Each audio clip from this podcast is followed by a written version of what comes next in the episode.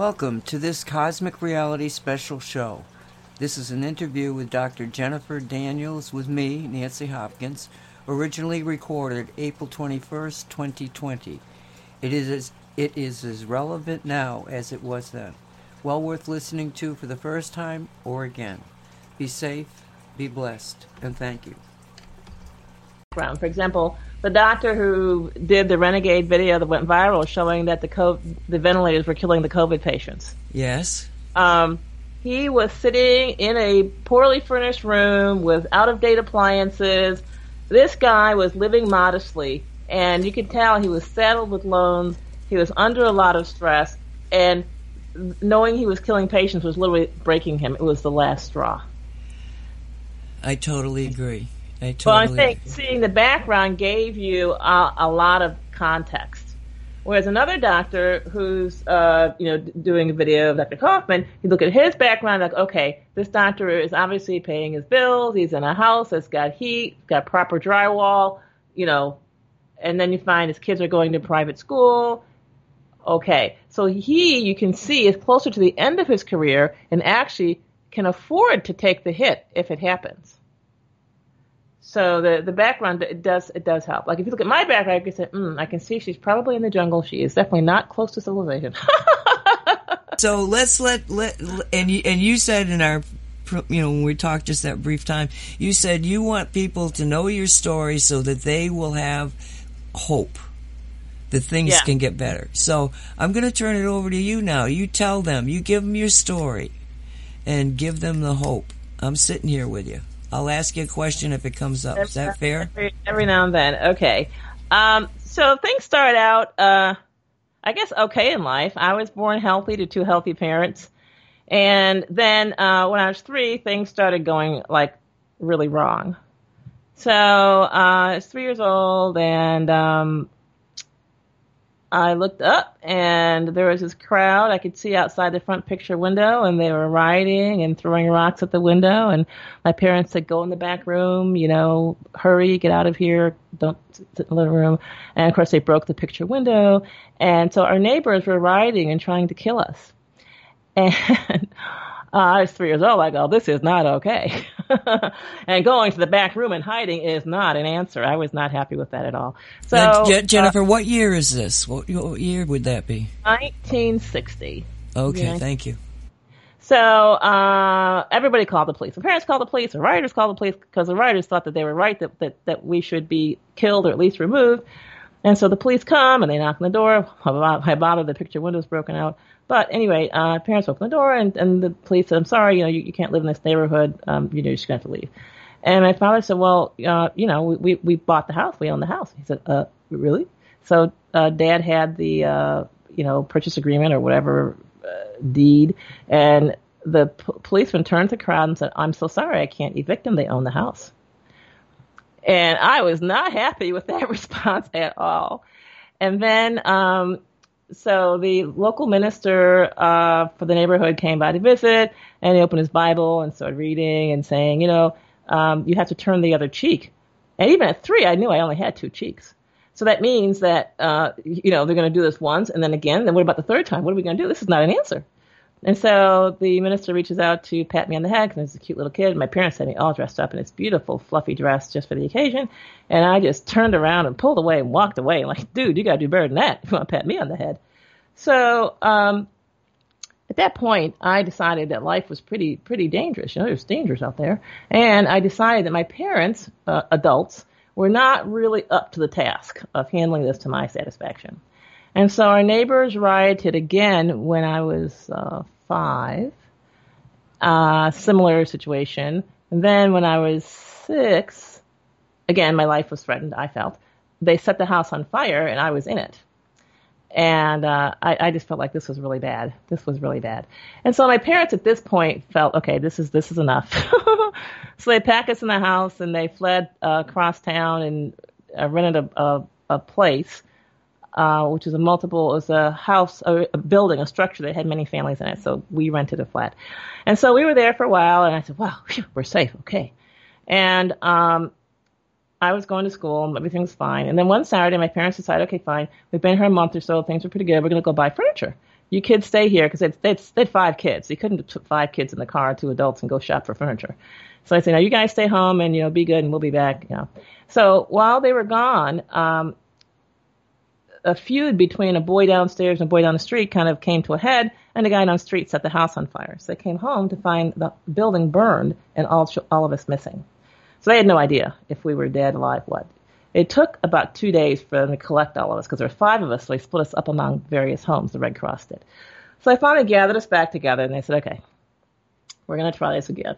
And so they moved to another place, and this time they bought their own house. So the first time we were a black family living in the suburbs, and so they said, "Okay, fine, we're going to move into the ghetto." So we moved in the middle of the ghetto, and it was it was pretty bad. It was you know the st- school around the corner was pretty rough. Uh, most girls got raped by the time they were 10 years old. Uh, prostitutes walking up and down the street, obviously drug dealing as well.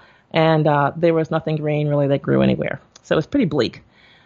But it was safe. No one tried to kill me. So I oh, this is wonderful. oh, relief. um, so I still realized that my parents did not have all the answers, and I was really focused on becoming independent. And so I started my own business at the age of 10, selling creepy crawlers at school of course, it was a ghetto school, so my classmates, when I turned my back, stole all my creepy crawlers, crawlers from my desk and pretty much shut down my business. And so um, life kind of hobbled along like this. But and so here I was, 10 years old, and already uh, one, two, three, four substantial attempts to kill me had been made, you know. And so I made in my mind that I would never kill anybody. I just wasn't going to do that because I thought that was a bad thing, and I didn't feel good when people tried to kill me, so I wasn't going to do it. And then um, I decided I was 11 years old that I wanted to, you know, help people, and um, I was really good in school. I got excellent grades, and I liked math and science, uh, probably because of what I falsely felt was the certainty of it. And um, so I wanted to help people using math and science. So I went to my father and said, "Daddy, Daddy, I figured out what I'm going to do. I want to be a nurse." And he said, "What? What? Be a doctor. It's just as much work as you're your own boss." I said, "Oh, okay." so that was that. So uh, I continued to get excellent grades in school, not a problem. And then I um, graduated from high school with all kinds of honors and decorations and awards. It was just it was just uh, phenomenal, amazing. And then I was, of course, admitted to Harvard. And even Harvard recognized, oh my God, this person is so outstanding. We're going to designate her a Radcliffe National Scholar, one of the 5% most outstanding people we admitted this year. I mean, really, it was like, it was no higher honor. So, of course, I was pretty concrete. I'm like, well, where's the money? And they said, what? I said, where's the money? It, it shouldn't my tuition be free if I'm that valuable? They said, no, no, no, no. Uh, don't worry about it. I said, hmm. So I was not impressed at all with the honor, although in retrospect, I, I realized I was supposed to be impressed. so I worked my way. Uh, the, so the first year at Harvard, I had to work 20 hours a week um, to earn enough money. And I said, and it was minimum wage, which then was uh, a dollar an hour. So I said, this makes no sense. I did not study to, uh, and win all these awards and whatever to work, be a minimum wage employee for Harvard. That's that's not what I signed up for. And I didn't need to go to an admissions committee to get a minimum wage job working for Harvard, right? So, um, fortunately, I had done two years of college in high school, and I encountered a medical school admissions person who told me, "You are not going to learn anything in college, so don't try. What you are going to do is create the most positive record possible that medical schools will use to admit you." Now, you see all these courses you're taking in high school? We've done these two years of college courses. He said, I said, mm-hmm. He said, you repeat those. You walk in there and take the lowest level course that will satisfy requirements for your major and requirements for medical school and major in biology because the biology rec- major requirements overlap 100% with medical school requirements and there's no extra work involved. I said, okay, okay. So he gave me all kinds of tips and tricks and everything, which really made Harvard a breeze. I mean, Harvard was not difficult at all. Because again, I just retook the courses I already took in high school. And so I graduated from Harvard with honors. I mean, honors. So the first year I worked 20 hours a week. I then sold books door to door. I earned so much money uh, that I didn't have to work as much the next year. And I figured out how to sell books door to door. So the second year I did it, I hit the jackpot and was able to pay for Harvard and didn't have to work again. It was then that I found out that Harvard was, had social strata. The kids who had to work all hung together because they spent so much time at the work office. And um, the kids who worked part time, they had a different situation. And the ones who had no work at all, which is where I was, had time to spend in the library. So literally, you could almost guess a person's GPA by their economic status and how many hours they had to work because they couldn't get the library time. They couldn't get the study time. And then I found, um, you know, all these beautiful, wonderful things at Harvard, like the beautiful glass museum, the this, the that, the that, the that, the arboretum. That if you're a kid that's working 20 hours a week, you don't get to see any of that. You might as well have stayed home. So um, I graduated from Harvard on time with honors. Oh, third year medical school, uh, Harvard. I realized I was gonna be a doctor. It was inevitable. My grades were awesome. They were outstanding, um, and everything was just just clicking. And um, I decided I wanted to find out how I could be the best possible doctor. And so Harvard has this library called the Widener Library, which is one of the best libraries in the world. They have documents that are basically classified, unavailable in other places, but totally open to Harvard students or whoever wants to pay. So if you're not a Harvard student, you have to pay money to use that library. That's how precious it is. So I was a student, so I just walked in, and um, what I did was I looked up how healthcare helps people live longer. And I was devastated to find out there's absolutely no evidence evidence that access to healthcare helps people live longer. None. Zero. Doctors have no impact on people's longevity or health. And I was like, oh, oh my God. Well, by this time, I was I was pointed in what appeared to be the wrong direction with incredible momentum. And I said, okay, calm down, calm down, calm down. Um, let's look up what does cause people to be healthier and it was clean water, clean air, clean food, and shelter. That's it. I said, oh, okay, that's simple. Uh, I'm sure they'll mention that in medical school.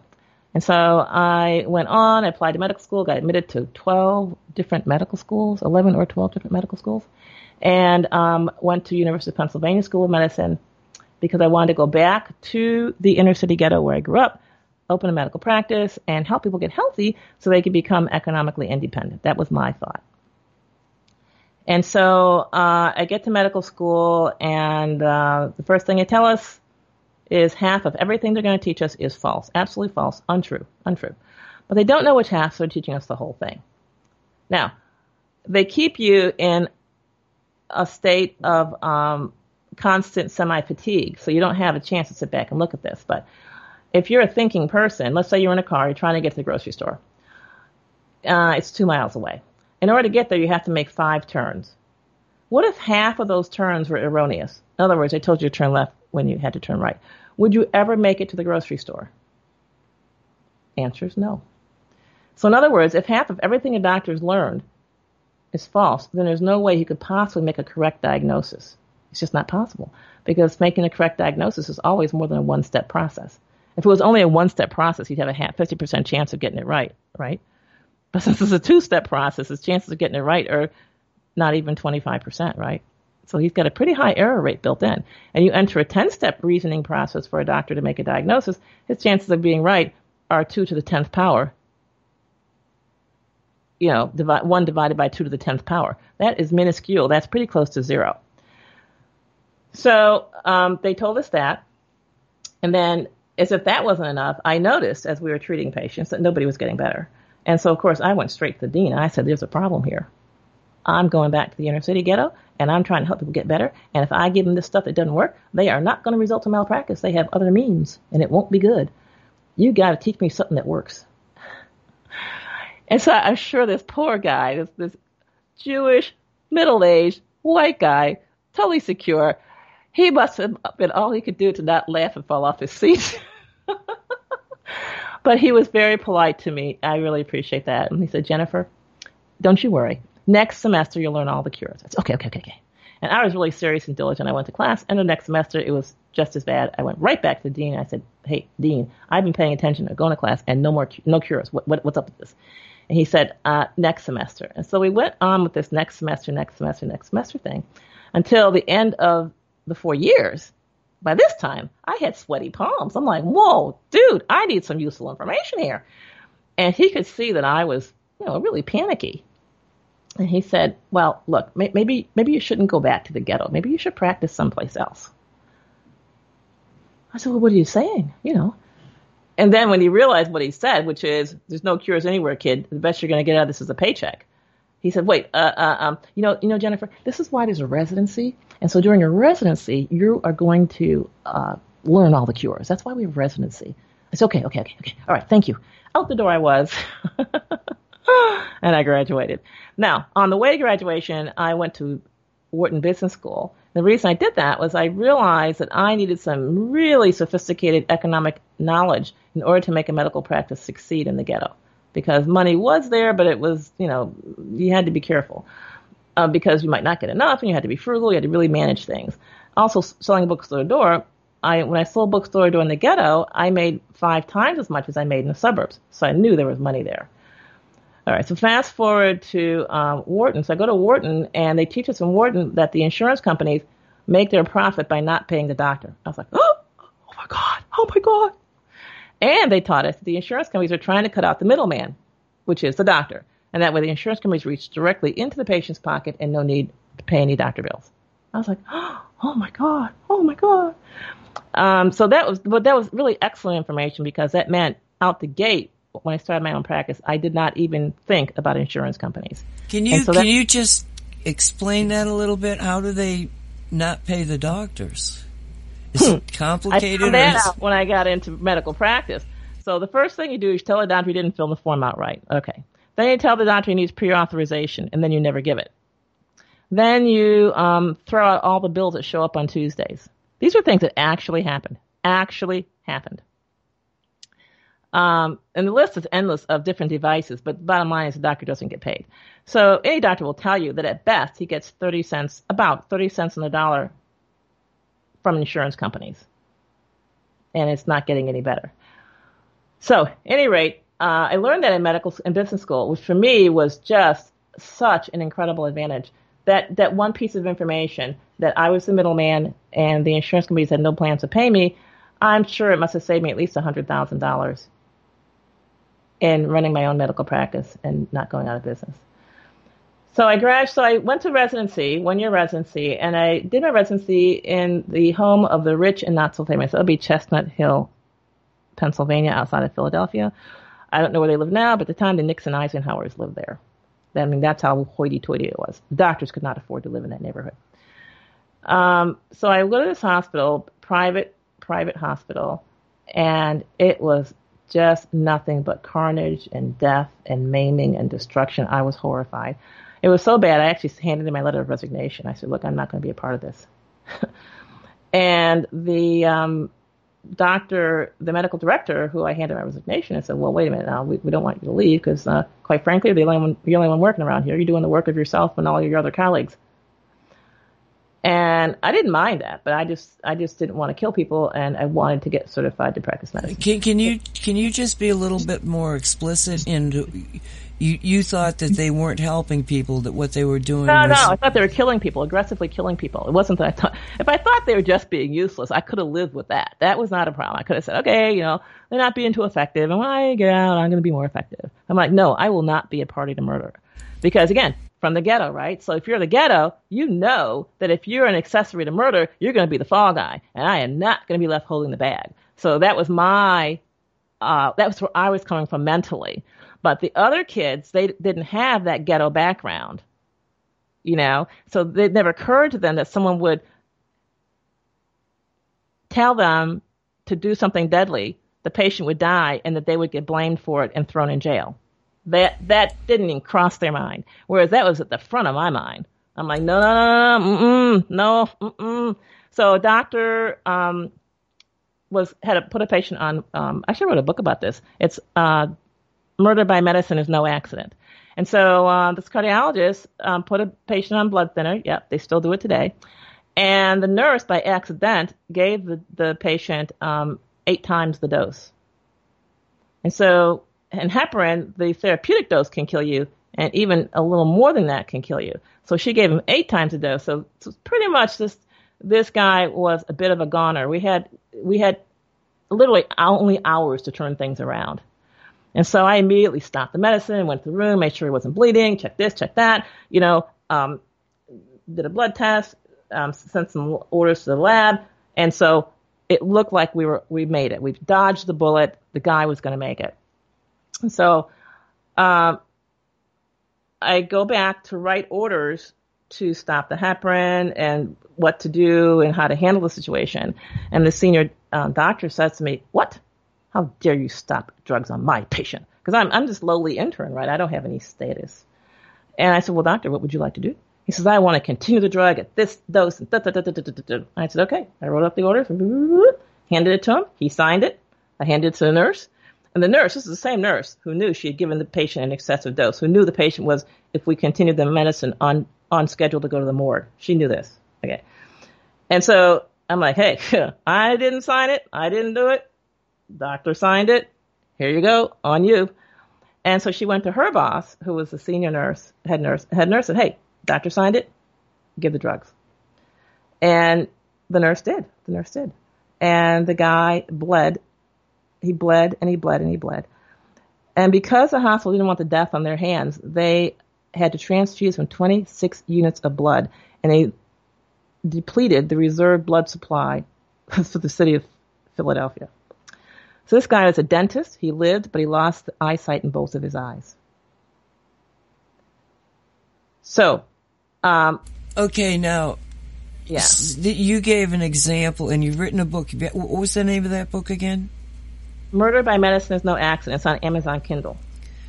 Murder by Medicine is no accident. And you had enough episodes similar to this that you could exactly. write an entire book about it. And um, I only mentioned that one episode in the book, but the book was about other how the standard of care is developed, why it is necessarily lethal, and why your doctor is not free to, devi- to deviate from it, and how malpractice makes things more deadly. So all that is in the book. But I only gave this one example. I mean, there's another example where the doctor was deliberately poisoning a person, so that they would require hospitalization. She put him in the hospital, stopped the poison. He miraculously recovered, and she was, of course, the big hero. And then she, whenever she needed money, she would put him back on this drug and put him in the hospital and then discharge him. And this was, she was treating this patient like an ATM machine. Of course, he had insurance. Well, she went on vacation and she explained the ATM machine to her coverage and they got it backwards. They put him in the hospital, put him on the poison and killed him. And so I reviewed that case with the head senior doctor, the medical director of the hospital. I said, this patient should not have died. How did he die? Why did he die? And he had a chart that was, you can imagine, three inches thick. Back then, paper charts.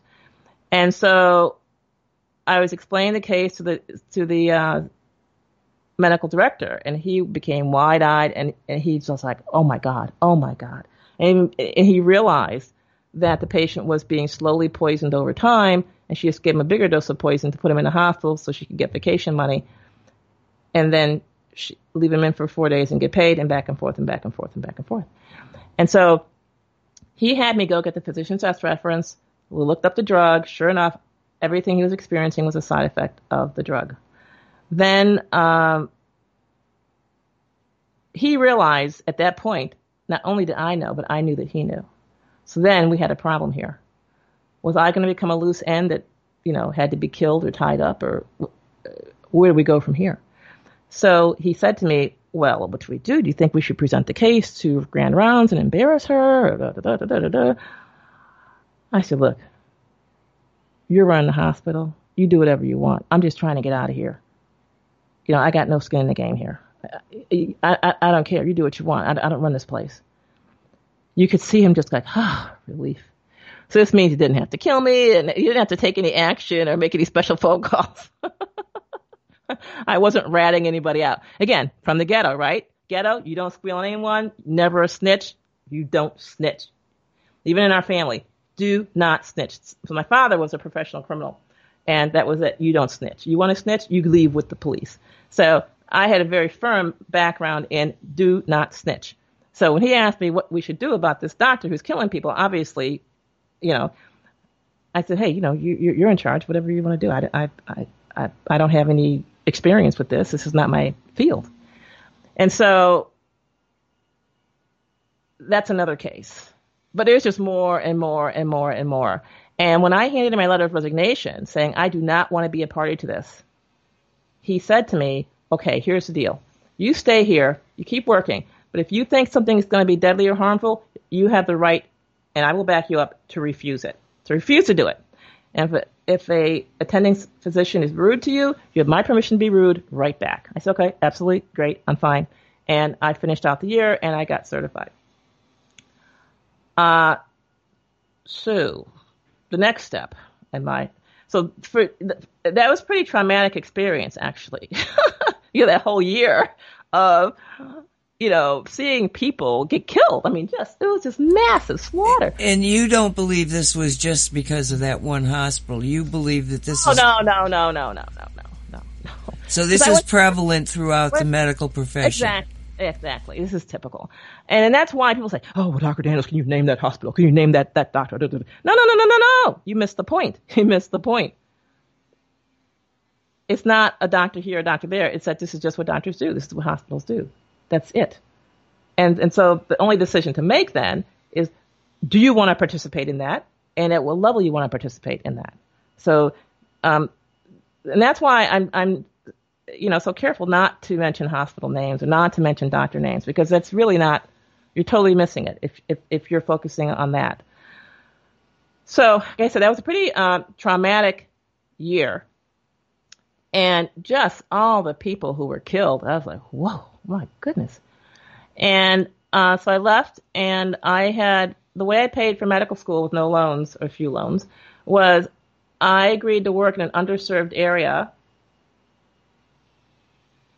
in exchange for the government paying for my education. So each year they paid for, it, I agreed to work in an underserved area. Now, as soon as I got out of medical school, they they sent me a letter to my address, which I opened, saying that I was in default and they wanted me to pay them back a quarter of a million dollars because um, they didn't have my contact information and I was not fulfilling my obligation. Like what? you know, how could that be? They sent me a letter to my address. I got it. I opened it, right? So then I call them up and say, hey, here I am. Assign me. If I had a quarter of a million bucks, I wouldn't have signed up for this program. And so then they said, well, you know, I'm sorry, we can't, we can't take you on default. We just want the money. And so here was the government basically changing the rules. It's like, oh, no, we don't want you to work in an underserved area. We want you to pay us a quarter of a million dollars. Now, was this a typical thing they did, or were they after you because you had been reported as a, a person that was not going to play the game? Um, honestly, to be absolutely totally completely honest with you, I think this is just what they did. I, so I they they may have they may have done that to other people. Right. I don't. I didn't have any information as far as I was concerned. I was playing the game. Hey, did I rat the, the, the doctor out? No. I told the attendant. This, I told the senior doctor of the hospital, do what you want with her. You know, punish her, don't punish her. You don't even need to mention this to her. You know, it's up to you. I mean, I never wrote a position paper, a letter to the editor. I mean, I never mentioned anything to anybody. I mean, like I said, my ghetto background, no snitching, don't snitch. Don't so, so, so you were not you were not out there looking for problems. You were just finding them and then observing them, recording them in your mind, but not trying to make changes because you just wanted to get out of there and get certified to practice medicine. I Correct. Need a piece of paper. Correct. Yeah, exactly. Yeah. And okay. so, uh, yeah, I'm sitting here thinking of even more deaths, more deaths. I mean, we could take up the whole two hours just me each death. No, let's go on. This is just. But anyway, you know, oh, thank you. Uh, so, I had to contact the Republican senator for the state of Pennsylvania in order to get the federal government to agree to allow me to serve out my time that I owed the government. And I was a staunch Democrat at the time, you know, liberal, blah, blah, blah, whatever. But my Democratic representative, who was also African American at the time, was absolutely no help, none whatever. But my Republican representative in Pennsylvania, I mean, he did whatever, and boom, before you know it, they called me up and said, Dr. Dana, would you like um, Point Barrow, Alaska? I'm like, whoa, I don't know. I didn't even know where it was. But those of you in the audience who know, you're going to just I'm sure you're rolling over laughing. So Point Barrow, Alaska is the northernmost point in Alaska, and it has, uh, I believe, three months a year of no sun. I said, no, no, no, no, no, no, no. So I have a list, and I ended up in Hayward, Wisconsin, um, and then uh, North Dakota. And I real so we were told in medical school that everything was ineffective because our patients were stupid, couldn't read our instructions, couldn't understand if they could read, and um, were not compliant. So I said, okay, fine. I'm the medical director uh, honest in, in, in, Indian reservation. I'm going to solve all those problems, and I did. The pharmacy, ten steps from my, from my office. Um, so um, everyone got written instructions, and everyone got at least one relative who was literate that was contacted, who went over everything with them and made sure they took their drugs and everything. So, so we had we covered all those bases. Still, nobody got better. There was absolutely no improvement. And there were even drugs identified, like blood pressure drugs, that had absolutely zero effect on the blood pressure. Blood pressure just randomly went up and down, no matter what the dosage was. So uh, that deepened my concern. Meanwhile, though, I became pregnant. And I got dreadfully ill, and I said, you know what? I've always wanted to become vegetarian, and uh, I didn't do it in medical school because they told me that it was deadly and I would kill myself. So I said, I can see I'm going to die anyway, so might as well be vegetarian for the last few hours of my life.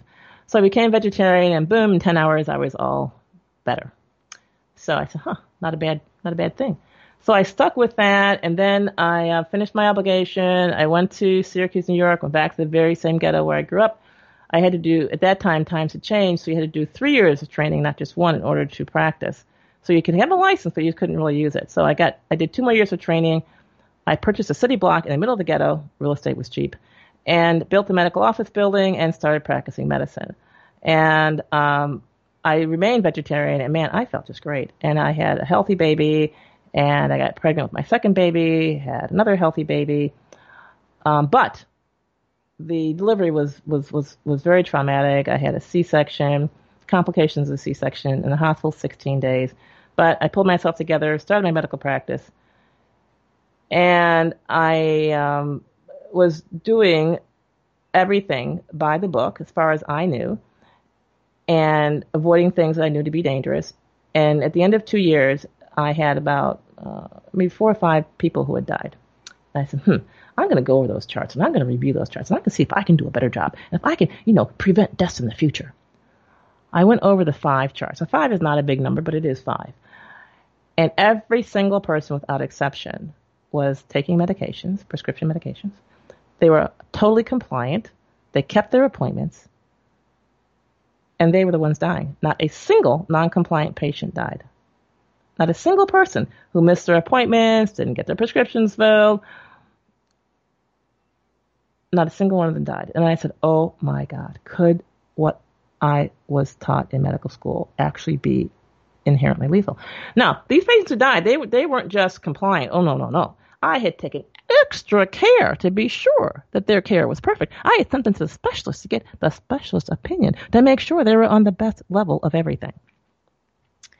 And so uh, that really shook me up. I was really shaken up by that. And uh, I decided then, and I was earning very good money by now, right? Because I'd figured out the, pay, the patient's got the money, the insurance company doesn't, and you know everything figured out and you come to my office, we see you on time. If you get here early, guess what? We might even see you early.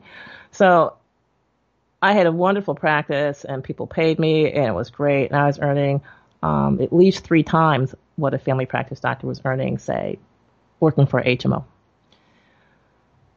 So how do you just walk away from that? And I said, okay, fine. Here's what I'm going to do. I'm going to give everybody a choice. They can either, I'm going to tell them they can either do the standard of care, they can do nothing, uh, they can change their diet, blah, blah, blah. But this time I was still vegetarian, even vegan, and I had a lot of experience with kind of healthy eating, lifestyle changes, and counseling people, and also developing tasty recipes. So it was easy for me to do. So when I did that and gave people a choice, the death rate in the medical practice went to zero. Zero, not a single death. Um, and that was even more. I mean, of course, it was encouraging. Absolutely, I was happy to see better outcomes. But I knew immediately when I knew that I had been trained to kill and that I was supposed to kill, and if I didn't kill at a proper uh, amount, that I would soon be found out. And so I, I became uh, fearful, actually. But what happened, though, was since I wasn't prescribing deadly drugs, people weren't having side effects for me to treat, which was great. So that meant I slept through the night. I didn't get any emergency calls because I wasn't creating any emergencies. And that's what people are going to see now that the hospitals are closed and not doing elective stuff. The emergency rooms are empty because in order to fill a hospital emergency room, the doctors have to prescribe the stuff that makes people sick enough to have the emergency. And that connection, if anyone cares to look at it, will become obvious. So, I didn't have. We have we have we have to make that point. Okay, so what's happening is that the drugs that are being prescribed to people uh-huh. create symptoms that create crisis that brings them to the hospital that they make their money. And Correct. because people can't get to the doctors to get these newfangled prescriptions, they're mm-hmm. not going into crisis. And so therefore right. you have hospitals closing because they don't have sick people because they're not right. prescribing drugs. Right. Thank right. you, doctor. Okay. So that's an important connection because that's what's going to come out of this if anyone cares to go back and look at the real time data. So the real time data is now being collected. And I would encourage anyone to go to um, CDC coronavirus monitoring, where they go over um, the deaths and what they're caused from. And you know, you might want to take screenshots because they might go back and doctor that and wipe it out or make it inaccessible. Okay, so uh, because I was not prescribing um, deadly hazardous crap during the daytime, I was able to sleep at night.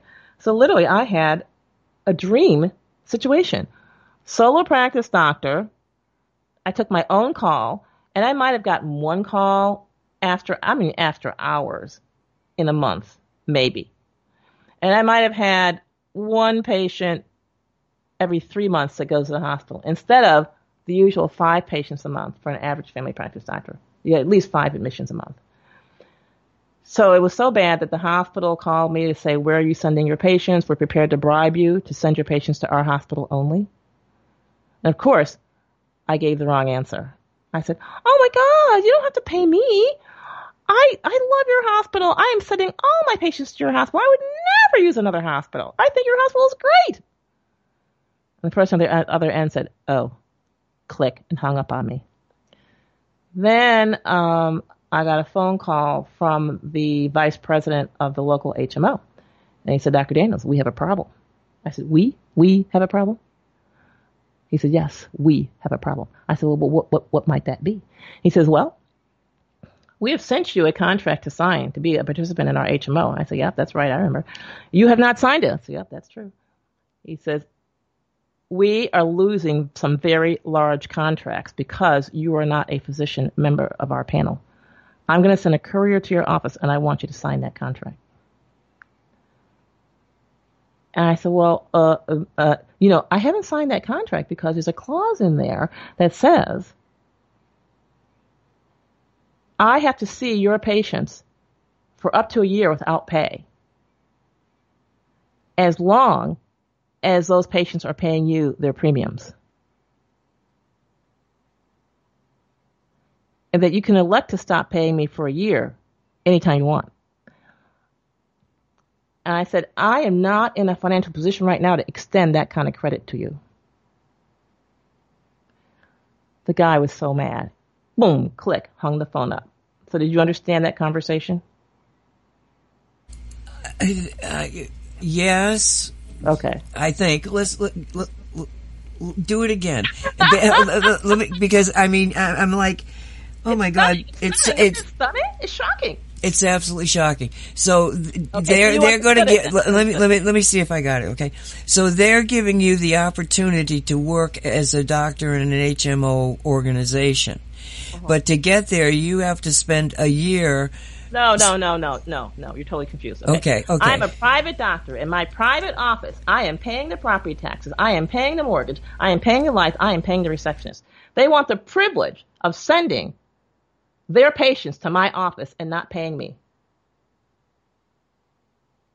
Okay, it's still, it's you know it's as so. long it's as so, those patients it, have paid them, I'm having I'm having a, a, a, you know a mental breakdown here. I, I this is not not computing, not computing. Okay, let me help you. Your problem is you don't have an MBA and you haven't specialized in insurance, and you're not a politician. I uh, get that. I get uh, that. I'm so just the average person. so let me fill this in for you. Okay, so you have insurance companies. What insurance company promises is that if you the you the common person pays a certain amount of money every month, then they're going to guarantee that your medical bills will be paid. Is that that's loosely the promise? Right. Okay. Well, every now and then there's a catastrophic bill that can come along, right? And so the insurance company needs to have a big pile of money in reserve to handle those infrequent but expensive times. Does that make sense? Yes, yes, go on. Okay. So you have an insurance agency in the state, every state has its own insurance agency that makes sure that financially irresponsible companies that don't have reserves are not allowed to just hang up a shingle, say we're an insurance company, and collect premiums and not provide the service, right? And that's why we trust them. No, no, no, don't don't add anything. Just just let me know because this yes, is gonna get, yes, yes, okay. It's gonna get even more wild. Okay, so you've got to follow this thought narrowly. You can't add anything to it because this is gonna blow your mind. Okay, so what the insurance company in New York State said, insurance commission. Oh, we know this HMO that is providing care and collecting premiums does not have enough money to pay all the premiums. So we have to have each doctor agree to indemnify the insurance company for a year's worth of care. So, so rather than have the okay, insurance well, uh, company so, have deep pockets, I am, I become one of the insurance company's pockets. So you're lending them money essentially and and keeping them solvent. Correct. But wait, lend? Was there a payback clause in my contract? Did it say that they would pay me for those uh, unpaid care at some later date? No, it didn't. It said I would provide the care at no charge. In other words, at no point would I be compensated. It's a gift. And the incentive for you to do this is what? Exactly. The incentive for me to do that is um, that I didn't go to business school, that I didn't read the fine print, and I didn't understand what I just explained to you. Okay, so most people would have done what I did. What did you just say? Okay, where do I sign? Exactly. Got it. That's Got what doctors do. And an insurance company, they can they can fleece a doctor out of at least in a month twenty thousand dollars, and that's a low number.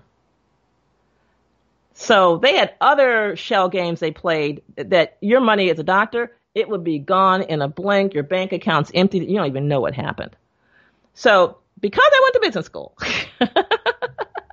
I understood indemnify and hold harmless. And I understood all these little clauses and things and terms and whatever. So I, I, I wasn't going to sign that contract. But I was not sophisticated enough. Uh, I was not a politician. I should have said to the, the guy on the other end, look, let's work something out here. How about we just strike that one little clause and I, I can sign the contract? Or how, you know, you know, let's, let's, let's work this out. And all, see, the thing is, me not signing was standing in the way of millions of dollars of revenue. Unbeknownst to me, I had a multi-million millionaire client worth mega millions who owned a chain of 30 McDonald's and he would not allow any of his employees to access an insurance that would not pay me. So this was one of your clients that you had already.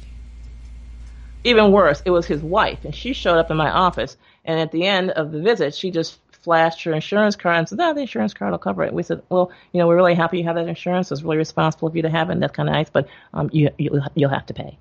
And so she had to use a credit card to pay for our office visit. And she went home and she ripped her husband a new one. Oh my God. Oh, oh. It must have been brutal, all I can say. So he went down to, Human Services and said, This is the law. If it won't pay Dr. Daniels, then we're not offering it. And that just turned the whole Syracuse insurance industry upside down. I even had a um, insurance broker who told me he could no longer feed his family because I would not sign up for various insurance plans. it's just insane. Yeah. And so, uh, so now I had basically menacing calls from, we're gathering a, uh, a group of menacing people, right? I was making, well, I mean, enemies or people who didn't like me, maybe you could say. Okay. And so the, list got longer and longer and longer. So, of course, I'm living in the ghetto. I mean, it's a ghetto, right? There's guns, there's gunfire, bullets, people get killed, these things happen. And so, um, the body count was like, I don't know, 17 people? I said, this is ridiculous. I got little kids. We can't be having these bullets flying around. And I did a walking tour of the neighborhood to find out what the story was. And so I l- realized that we had a drug problem and, you know, there was drug related shootings. I said, okay, fine. So I start, and then I looked into the coding laws and blah, blah, blah, blah, blah. Long story short, all I had to do was get the government to enforce the coding, the coding laws. We didn't even touch the drug laws, just the building code laws. And I got, um, three drug dens, four drug dens demolished. Demolished. Boom. Gone. And one of them, I built my home on the spot of the demolished drug den. Well, that was people like, oh man, don't mess with Dr. Daniels. Oh my God. so, um, the death rate from gunfire and homicide in the neighborhood went to zero. No more murder. So then, um, you know, it just went on and on. The things I, I was constantly doing uh, different different things. Um, there, was, there was a big. So, uh, so let me let me let me just stop you for a sec. So you began to you understood enough about business and now you're beginning to understand enough about how politics are working. But you're mm. using the system to make the changes correct? You're not working yeah. outside the system. oh, no no no no no no no no. I'm calling up my lawyer and saying look we got a problem here. What's it going to take take take care of it? And he says jen jen I, I, could, I could charge you a few thousand dollars but you'd have no legal standing. Legal standing? What do you mean legal standing? I'm standing up. No, Jen, it's legal standing. And so I got a real, you know, education, but I found out what the law was. Like, who does have legal standing? Let's go to them. Let's get them to this. Da da da da da. And so, um, there was a bank merger. A mega bank was going to come in and buy up a community credit union, basically, and stop making little itty bitty loans to people in the neighborhood. And so um, I, you know, threw my hat in the ring, so to speak, contacted the um, Federal Reserve of New York. The merger was halted. It was halted. Um, then we had meetings, you know, to discuss, you know, what is it the bank should do. And honest to God, I felt like I was a member of some kind of resistance in one of these uh, uh, budget movies, you know, where you have this ragtag team of people in the Middle East um, where they're all covered up and going to secret places in the evening, like caves, to have meetings. It was ridiculous. Each meeting was in a more remote place, down an alley, off this way, up these stairs, and I was pregnant too. Oh my God! So, can't you guys just have your meetings in a civil place? What's going on here? I mean, it's like we were running from something. Well, I had no idea how bad it really was. Uh, I got so bad that the bank investigated every single person on the community group and harass their employer, their spouse, their boyfriend, whoever had a loan, and call them up and threaten to make their loan due and payable immediately unless that person voted in favor of the merger. So I was the only one didn't have a boyfriend or a spouse or a, a, a loan that I couldn't pay off right now. So everyone was intimidated. And we had this meeting. Um, well, first of all, they sent a courier around to everyone's place of business or home with the agreement that they want us to approve at that evening's meeting. And the agreement said, we, the bank, will continue to deny loans at our, at our leisure. And so I came, came to the meeting. I said, what? Are you crazy? Oh, I'm not voting for this. And I was pregnant too. I mean, I really just, just threw a fit. And everyone looked at me like, oh my God. And they were thinking, like, what are we going to tell our relatives? How can we tell them that, that they're not going to be able to pay their loans? Oh my goodness, I hope that, that the hammer doesn't fall. That's what they were thinking. I was like, oh, isn't anybody with me? Well, what's the matter? I mean, worse than farting in church. So the leader said, okay, well, uh, we're out of here. This is it. We're, the meeting's over. We're, we're not even going to vote. And so what I didn't know was the Federal Reserve said that the vote had to be unanimous. So then we had another meeting, and this time the, the bank um, again, sent the courier around, and they gave in to absolutely all of our demands. everything. And then I showed up at the meeting and signed, and that was it.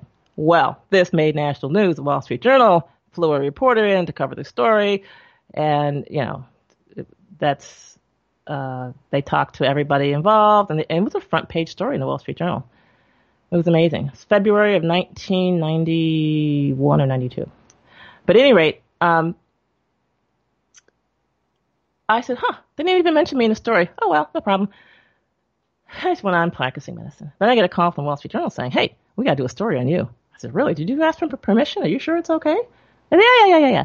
So then they did a story on me. But uh, meanwhile, there was another issue in the neighborhood brewing.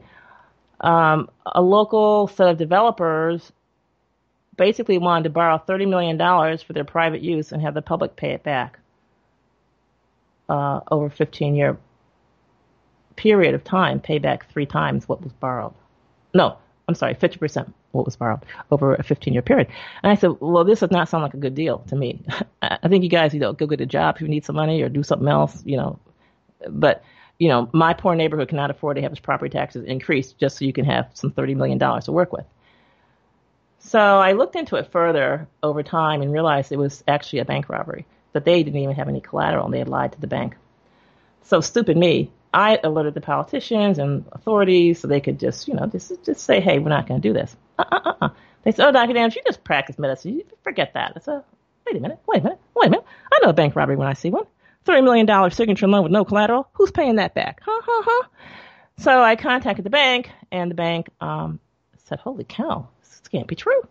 They flew bankers, I mean, from headquarters into Syracuse to talk to the mayor and this person, that person. And they found out there was no collateral and there was no plan to repay it. And so the whole thing fell apart. And then it came out that the governor was behind it. And the governor basically had failed to rob the bank, which he had been handsomely bribed to do. So I stood in the way of the government performing on a bribe. Boy, you like to kick hornets' nests, don't you? I had no idea. Oh, talk about stupid. Well, you're being led. You're being led to, you know, uncover this crap.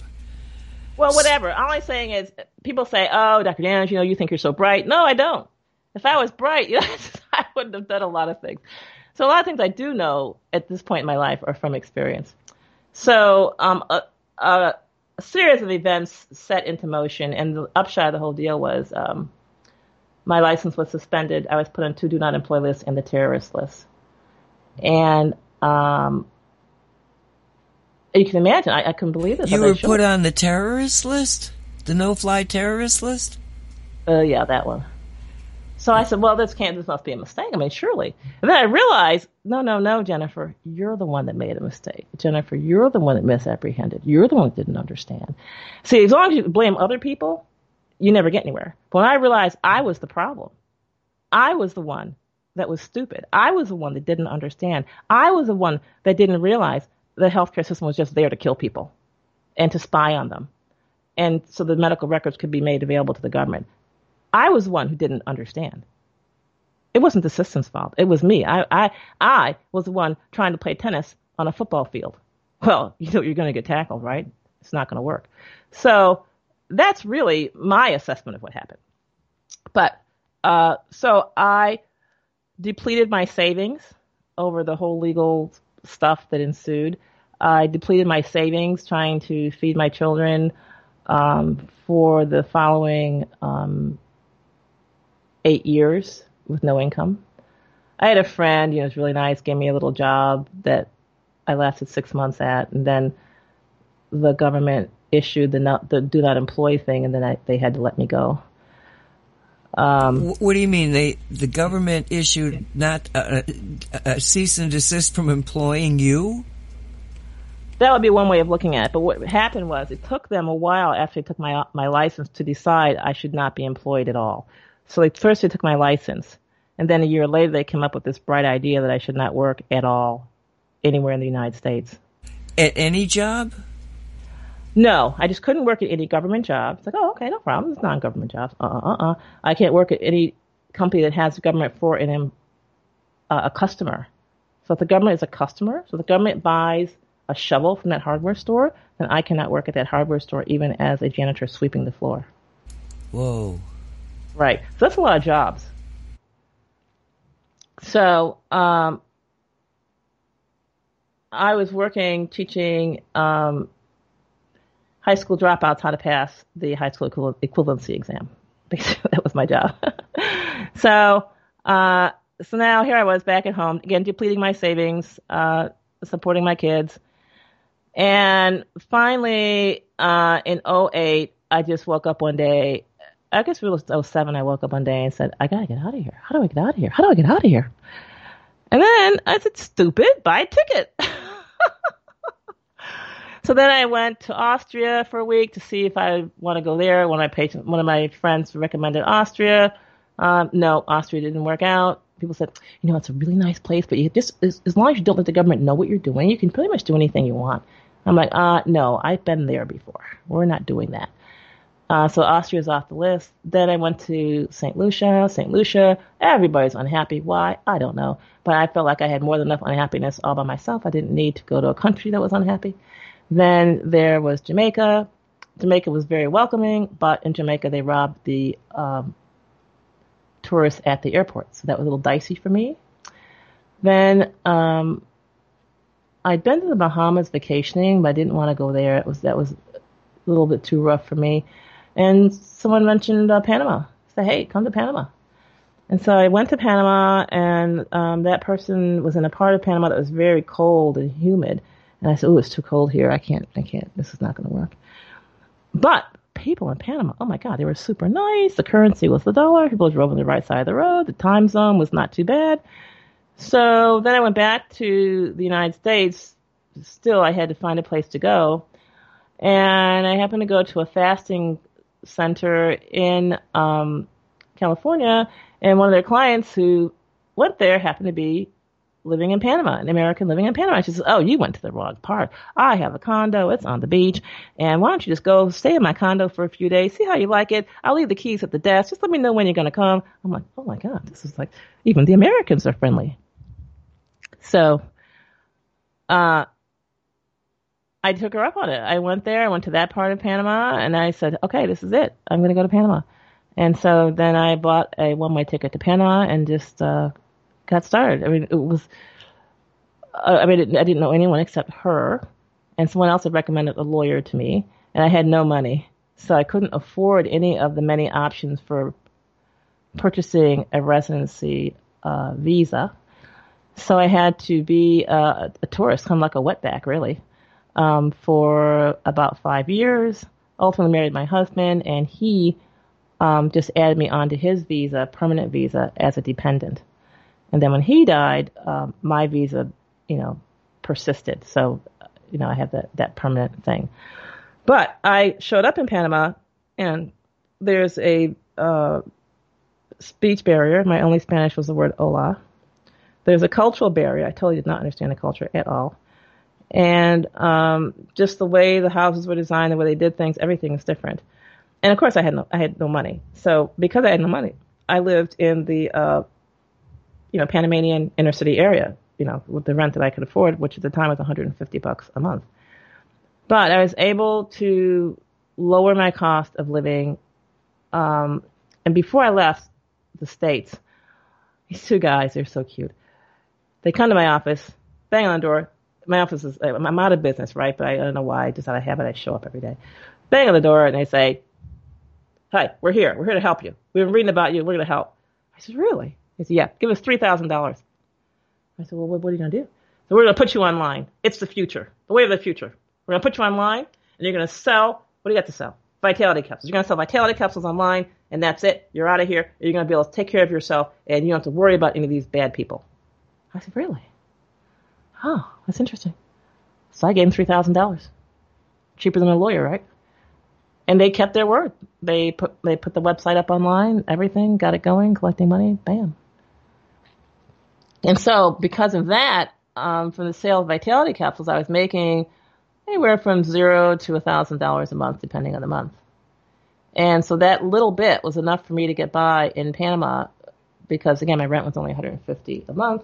Food was about one fourth to one tenth the price of food in the U.S. And you know, things where I just didn't have a lot of bills. So Uh, first, my first bright idea was people to come down to Panama to heal. Uh, the problem was the marketing wasn't in place, and so that didn't work. Then the Panama government was very generous. Oh, you can open an office here. So, oh, okay, open an office. And the problem with that was uh, the overhead situation, and then the way that I expected an American to work, the Panamanians just weren't. This didn't do that. They they did as much work in eight hours as an American might do in 30 minutes.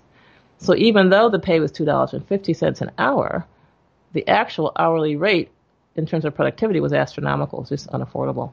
So I had to. So I finally figured out the office is costing me thousand dollars in overhead. The internet's producing thousand dollars in overhead. Shut down the office and keep the internet revenue. And so I made that decision, and that was a, a, a big decision. Then um, I just stumbled around, found my way online, and ultimately was able to, uh, you know, support myself. And now, oh, what finally happened was I, so I was saying I'm, I'm going online, trying to find ways to uh, get more sales, and so of course the deficiency is marketing. So I go and meet uh, marketers online, or try and find marketers online. And so this one marketer was really an awesome marketer, and he says, "I'm going to be going to Panama." I'm like, "Oh my god, I hope I meet him." And so I met him, and um, he agreed to do a joint launch of my report, the Candida Cleaner, which tells people how to use uh, turpentine to heal. And the report was an awesome success. Uh, it sold thirty-five thousand dollars in one week, but it was a report. So that means it's the internet, it's a report, it's a PDF, so it got stolen, ripped off, blah, blah, blah, spread everywhere. So I could no longer sell it because everyone could get it for free. But what I didn't say about my medical practice was I got so disenchanted with what I was taught in medical school I really explored other things. I had my um, third baby at home, so I became really good at home birth. I um, found, discovered turpentine and started healing all kinds of incurable stuff with turpentine. Um, and so there are a lot of things that happened during the course of my medical practice in terms of me educating myself on natural healing and finding just amazing cures for stuff that we were told in medical school were incurable. So we launched the uh, the report, and that was it. From then on, uh, I then I started a radio show, and so now with the sales of Vitality capsules and the um, you know discovery sessions or appointments I'm able to hold things together. Uh, what, what, what's what's your uh, website? VitalityCapsules.com. VitalityCapsules plural dot com. Exactly. So along the way, oh God, so much happened along the way. So once I left the United States, I said, okay, I'm leaving everything behind. I'm approaching life now with absolutely no assumptions. I'm going to just see what I see, accept the information, look into things, and, and not be intimidated. Whereas as a doctor, you only look so far. You're like, mm, I don't want to look any further because it might be information I'm not allowed to use. And so you actually censure yourself that you're only going to go so far, only so far, only so far. So now I didn't have any limitation. I didn't have a license. I didn't, I didn't, didn't matter.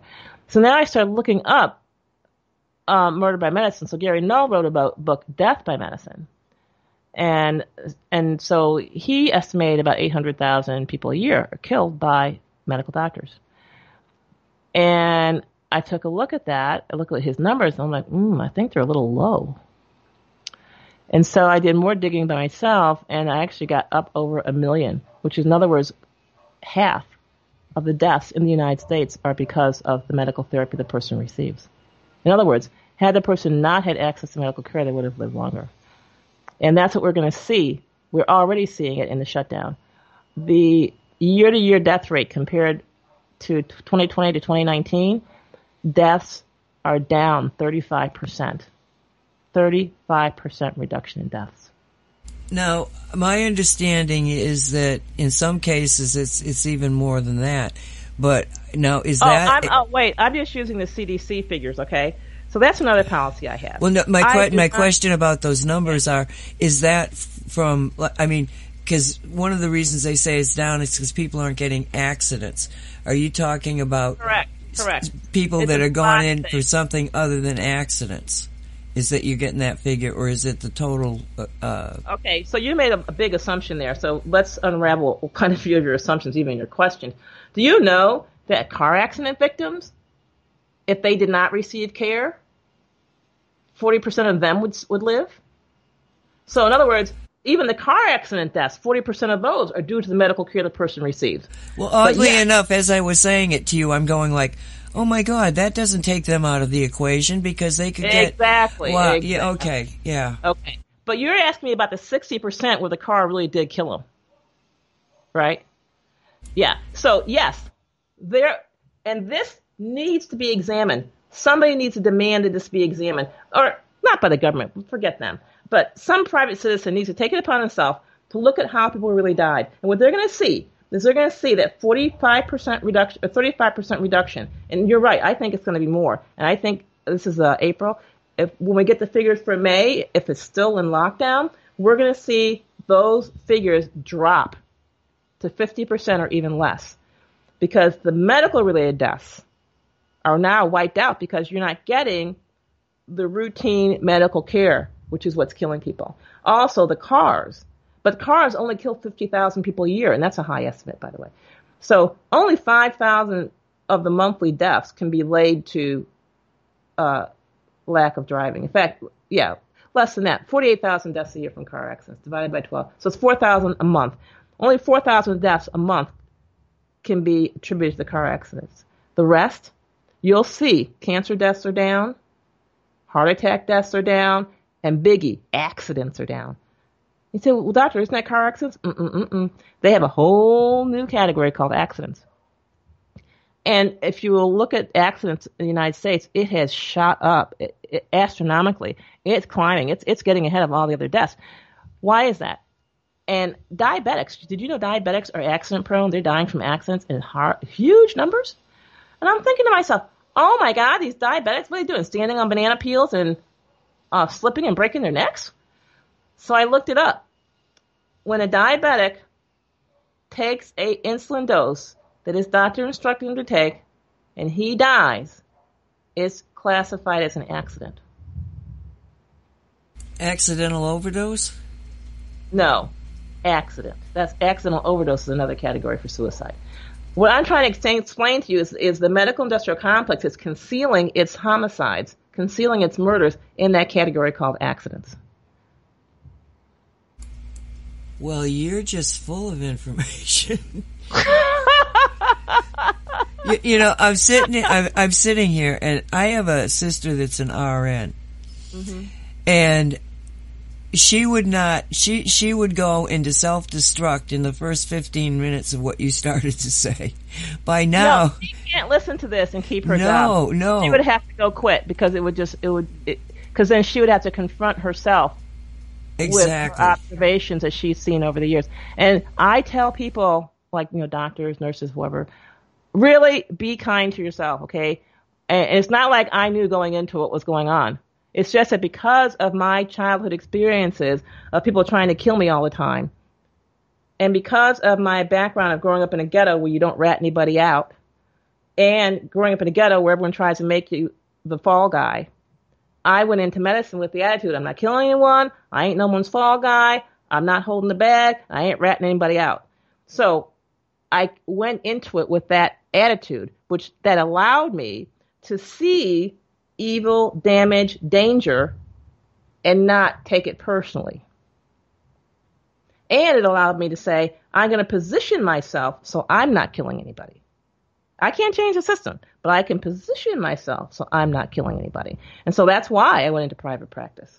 But you could at least see the system. They can't see it as a system. When I tried to explain anything to her regarding medicine, she knows more than I do. And how dare I call these doctors and nurses, you know. Right, and the problem is because you actually don't know. You actually are ignorant. Let me tell you what your ignorance is. First of all, you don't know the terminology. I'll give you the terminology. The terminology is standard of care. So if you told her that the standard of care, she knows what it is. Standard of care is a series of testing and drug prescription and surgery that doctors have to adhere to to keep their license. So if you told her the standard of care, then immediately in her mind it clicks, recipe, gotta follow it. Uh, uh. Okay. Then you tell her that that recipe is intrinsically deadly. Then she would say, wait a minute. But when you tell her this doctor's bad, that doctor's bad, blah blah blah, the system's No, bad. I don't even. I don't do that because I don't believe that. See, in other words, I was giving a free pass to the doctors and nurses because I knew what the system could do. But what you're saying to me is that they're doing this stuff in a, such an obvious way that right. the reason that she goes off on me is that in her heart of hearts she knows what I'm saying. Correct. And, and it would reflect on her opinion of herself. Correct. Okay. Yeah, that's what I figured. But, you know, I, I, I just kept saying that I don't know, I don't know how you didn't rat them out, but I understand why you didn't rat them out. Why didn't I? I, I, I, I grew up with my father. My father was a professional criminal. And he committed crimes all the time. And he never got caught. It was my job as a kid to not rat him out. Understood. So I had I had practice in not ratting people out. well, thank God, thank God you did. Seeing, yeah, if your first time seeing a crime, a high level crime, is in medical school, and someone says don't rat them out, you're like, ah! oh no no no no, I you know no no no no, I, I had a lot of experience. Yeah. Would you like to take a break? We've been at this for an hour and thirteen minutes. Um, Actually, I'm okay. I okay, just, as long as you're good. As long as you're good. Um, so that's how I arrived. Um, you know, just emotionally, I think that's how I emotionally got through it intact. And a lot of people are really shocked. They're totally shocked. How could you have gotten through this intact? Honestly, if I come from a, a regular middle class background, um, either A, devoid of evil, or B, with a total denial of evil in its existence, I would have been just totally floored and shocked. But, you know, you have, uh, I guess you could say evil incarnate, dad, living at home, um, doing everything a good dad should do, pay the bills, blah, blah, blah, you know, take, take us for ice cream and take us, you know, to the fair, blah, you know, standard father, right? Um, and even dad said, look, you can be a criminal or not. And he explained to us how to be a good criminal. He laid it out to you. This is what you gotta do, and how you not how how you avoid getting caught by you. Yeah, and I said, you know, that just a little that's pretty complicated. I think I'm just gonna just go straight. I'm just gonna be honest. And he said, okay, that's fine. He said, but you've got to choose. You can't can't waver. When you waver, that's when you get caught. I said, okay, all right. I'm not gonna waver. I'm gonna be straight straight arrow here. So that was good. That he was open minded enough to let us choose what way we wanted to go. If we wanted to you know, be uh, professional criminals, or if we want to go straight. And, and and he was very happy with the civil rights movement. He was elated. He said, "This is it. This is it. That means that we blacks can now get to do the big crimes, the big crimes, the legal ones." And um, and he explained how banks were criminals and da da da da da. And, and he he all he wanted was in. He just wanted in. And so by the time civil rights came around, he was pretty old. I mean, I mean, you know, thirty something, whatever. he says, you know, my time is pretty much past, but you guys, you got this chance. And I didn't, I didn't realize it. I didn't get it until I graduated from Harvard. And so as I was graduating, my father, oh my God, he was so excited. He was so happy. He was so proud. I mean, he was just, oh, he, he sat me down. He said, he said, we've got to talk. We've got to talk. I said, "Oh, great, Daddy," because he never talked to me because it was like I was just so stupid and so naive and so dumb that just he just couldn't talking to me just wasn't a reasonable use of his time. But but now I had arrived, graduating from Harvard, so we have got to talk. I said, "Okay, Dad, I'm ready. What are we going to talk about?" He says, "Okay, you're in, getting into medical school. You're going to be a doctor." I said, "Yes, yes, yes, yes, yes." He says, "You will have a license to kill." Do not waste it. I said, huh? He said, I said, license to kill, do not waste it. Look, look, look, I'm gonna explain it, explain it. Now, I want you to go into surgery. You hear me? Surgery. I said, okay, surgery. I said, well, Dad, I want to be family practice. I said, I said surgery. I said, okay, I'm listening, I'm listening. I want you to go to surgery. I want you to amputate. Start the toes. Start with one leg, left leg. Amputate two inches at a time. $10,000 per inch. You hear me? $10,000 per inch amputate. When you get through with one leg, start on the other leg. Two inches at a time, $10,000 an inch. then he sat back and said, You'll be driving a Rolls Royce in no time. He was so proud of himself having laid it out for me like that. And so I said, Daddy, that is so stupid. Who would do that? I'm going into medicine to help people. he was horrified. You could see the horror fill his eyes. Oh my God. He threw his hands up and he yelled for my mother. Her name is Lily and he calls her Lil. He said, Lil, Lil, come talk to your daughter. Oh my God. You could see him crumbling as if everything he had worked for was going down the drain. Wow.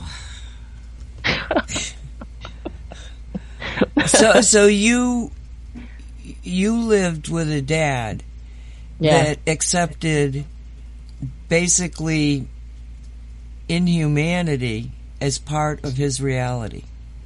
And oh, didn't absolutely. question and didn't question No, it. yes, Absolutely, yeah. Um, do you think that this is a small slice of humanity, or do you think that this could be a large slice of humanity? You mean my father? Th- th- that kind of, of, of reality. You know, I mean, it, re- reality is what you think it is. So your your dad saw a No, reality. no, no, no. There's objective reality. Objective reality. You have COVID. You go on an event. You're going to die. That's objective. Now you you can you can slice that any way you want. You can say you desi- died of COVID. You can say you died of ventilator, but you're still dead. So that there's there. But the question, I think, the question is not are there people like my father out there, because depending on wh- what they're doing and where they're located in the system, you don't need very many like that to create a serious concern for a lot of people, right? Oh, I see. Yeah, yeah, Yeah, yeah. five percent of people like my father would bring any any uh, country to its knees. I assure you. I mean, he was a serious drain on the system, and he never got caught. So what I'm trying to say is that's not important. It's not important how many people are there like my father. There are people like that. It's where many- they are. No, that where they are, but how many people are willing to cooperate with the situation? Right. So I knew him. I knew what he was, and I made it my business to avoid people like him. And I could spot them. I'm like, mm-hmm, yep, yep, yep. In fact, they would even meet me, and they would say after a little conversation, they would say, um, "I'm not even going to talk to you any further because you are not a proper victim for me, and I'm looking for victims. Goodbye." And people have said that to me many times during my life. Interesting. And my father also explained, you know, how to be a criminal, but how not to be a victim. And he was very precise about how not to be a victim. He says there's two things that will make you a victim every single time. One, you want something for nothing. You want something for nothing, you are a prime target for victims and for criminals, and you're gonna get fleeced and you will never have anything. Something for nothing. That is one. The next thing is you may lie to other people, but if you lie to yourself, it's over. And so those were two firm rules. And I stuck to those because I saw my father and I did not want to be victimized by someone like my father. I was like, no, no, no, no, no. so I can't lie to myself. I have got to tell myself the truth and I can never ever expect something for nothing. I must always be willing to give something of value for whatever I ask for. And those two things have just made a world of difference. Uh, there have been many criminals, many bad people who've done many bad things to bad other bad other people, and they said to me, Jennifer, you know what? I'm going to pass you by. Or this one guy, one is a doctor, and he um, sexually harassed people. That's women, women, women doctors. This is what this is what he did. So I had a friend who was a doctor, and I was a doctor. We both had the same job, and we were both exposed to this guy. He sexually harassed her. I mean, mercilessly, mercilessly. but me, he talked to me nicely, talked to me respectfully, and he said, "You know what? You're a nice person. I want to give you an opportunity to make ten thousand dollars, and or, or double your money." And I, I refused the opportunity, but he saw me differently from the way he saw her. And this guy was obviously um, as they say, a, a bad a bad, my bad guy. If you want, if you believe in good guys and bad guys, he's definitely a bad guy. But that was another thing, is people can be bad, but you can arrange your affairs so they're not bad to you, or that they pass you by, or whatever. But yeah, so my father's like, you guys, it's your life, it's your choice. I got no skin in the game. I'm just giving you, letting you know what the story is. You do what you want. Let me ask you something. Uh, and you, you know, I, you let me know if you want to talk about it or not. But what is your overview of this uh, COVID nineteen situation? And and the reason is because we're getting two different total descriptions of uh, what the virus is. You get people that say you can catch it, and then you get the people that say virus is actually a, a secreted toxin from cells that are under attack. Um, both seem to have information, but I'm like, I don't have the medical background to be able to really pick it apart yet. But can you give us a little bit of more medical, your version of what might be happening, please? I'm telling you my version of what might be happening, but my version of what might be happening um, really comes from having a criminal father. That is just, honest to God, that has been this, the best thing ever happened to me. Um, the other thing, uh, my version of what happened, is I went to medical school. So you have to trace medical school with dad's perspective here. So what happened in medical school in 1983 is I was on my way out the doors. Oh, we have the AIDS epidemic. It's coming. Um, the government's going to tell you what to do. Do what the government tells you. This is terrible. It's bad. It affects gays. It affects uh, gay men, not gay women. It affects gay men and it affects Jewish men who take chemotherapy. This is what we are told in medical school. I kid you not. I'm just repeating it. And this virus it's characterized by a rash. They show us a picture of the rash. Is this rash? No other rash. This rash. Oh, okay, got it. And uh, I said, but wait. Raise my hand. Wrong question. Where's the test for it? Where's the virus? We don't know. We don't know. We're going to come up with that. Blah blah blah blah blah. So they never uh, really came up with evidence that the HIV virus existed. Never to this day. Never. And so in medical school, we they tell us what constitutes evidence and it was never produced. Okay, fine. But they had drugs for it, and um, we were told, if you have sex, man, you're gonna you're gonna get it, and it's gonna kill you. Okay. I embarked on 10 years of celibacy, I want you to know, because I believe the AIDS virus existed. So what I did every year by medical practice is I went and checked how many people died of AIDS every year. The forecast of AIDS deaths never materialized. It never materialized. Okay, just so you know. The next thing that happened, though, with the AIDS death is how contagious is it? As a benchmark, let's use gonorrhea. If you have 10 people tested negative for gonorrhea, one person positive for gonorrhea, that person has sex with all 10. Only six will get infected, four will not. All right? So, with contact, you infect six out of 10, and that's considered contagious. We're going to agree on that? Okay. One in 250 Americans test positive for, for AIDS. Okay, we accept that. But if I am an HIV po- or if you're an HIV positive person, a woman, and you have sex with 3,600 HIV negative men, how many of those men will become HIV positive? You want to take a guess? Uh, no, I'm not doing the math. I'm just listening. okay, the, the answer is one. One in 3,600. Whoa. That I would not have guessed. Now, somebody's got to give a definition of zero. Okay, what is zero? Zero might be anything less than one in a thousand, right? Maybe that's zero. Okay. So we have to say that AIDS, based on that data, cannot be sexually transmitted. You with me? Yes. Okay, okay. the light, a little light is shining. Okay, so AIDS is not a sexually transmitted disease. Well, then, if you can't even get it by having sex with someone, is it contagious at all? And the answer, of course, is no. It's not contagious. So here we have a disease with a virus that's not been identified. It's not contagious. Um, we've been lied to about that, by the way, right? So then the next question is, well, how deadly uh, is it? Oh no. So now I go back. This is 2020. I think the last time I checked was 2015. What does a HIV rash look like? You know what it looks like? Every other rash. Could be mosquito bites. Could be uh, lice. Could be an allergy rash. Could be, could be, could be, could be.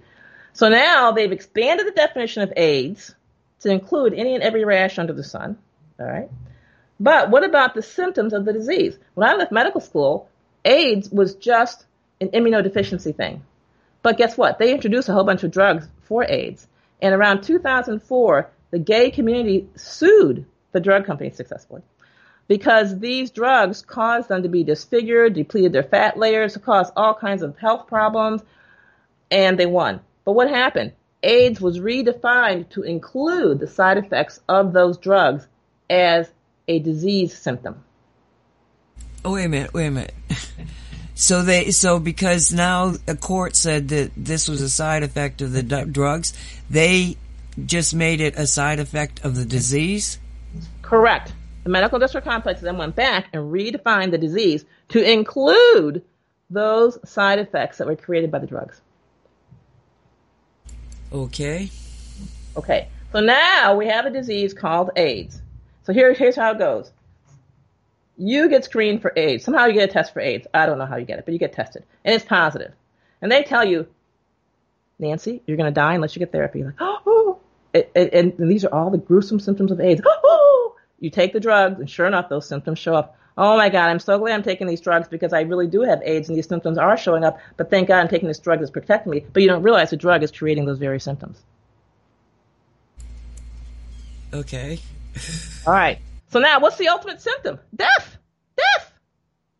And so sure enough, they've done studies. Um, the last one I looked at was the AZT study, and that was in um, 1990, I want to say 1993, they came out, that the AZT had a higher death rate than no treatment. You know, this, I, as we're going through this, I, I keep getting this image of a friend of mine who supposedly died of AIDS. Correct. And when I went there, I went with um, a, a reverend who said he had already been there and visited him. And she said, if you want to say goodbye, he's not going to last longer. So we're, we're walking down the hallway of the of the hospital, and she said, I just want to tell you that no matter how bad you think it's going to be, it's going to be worse than that. Right. And when I saw him, he was like somebody from a concentration camp. Exactly, exactly. And you're telling me that the reason he looked like that was because they fed him drugs that did that to him. Correct, correct. But wait, you're, we're, we're, we're, we've got to stay narrowly on the topic here because it gets better. Okay.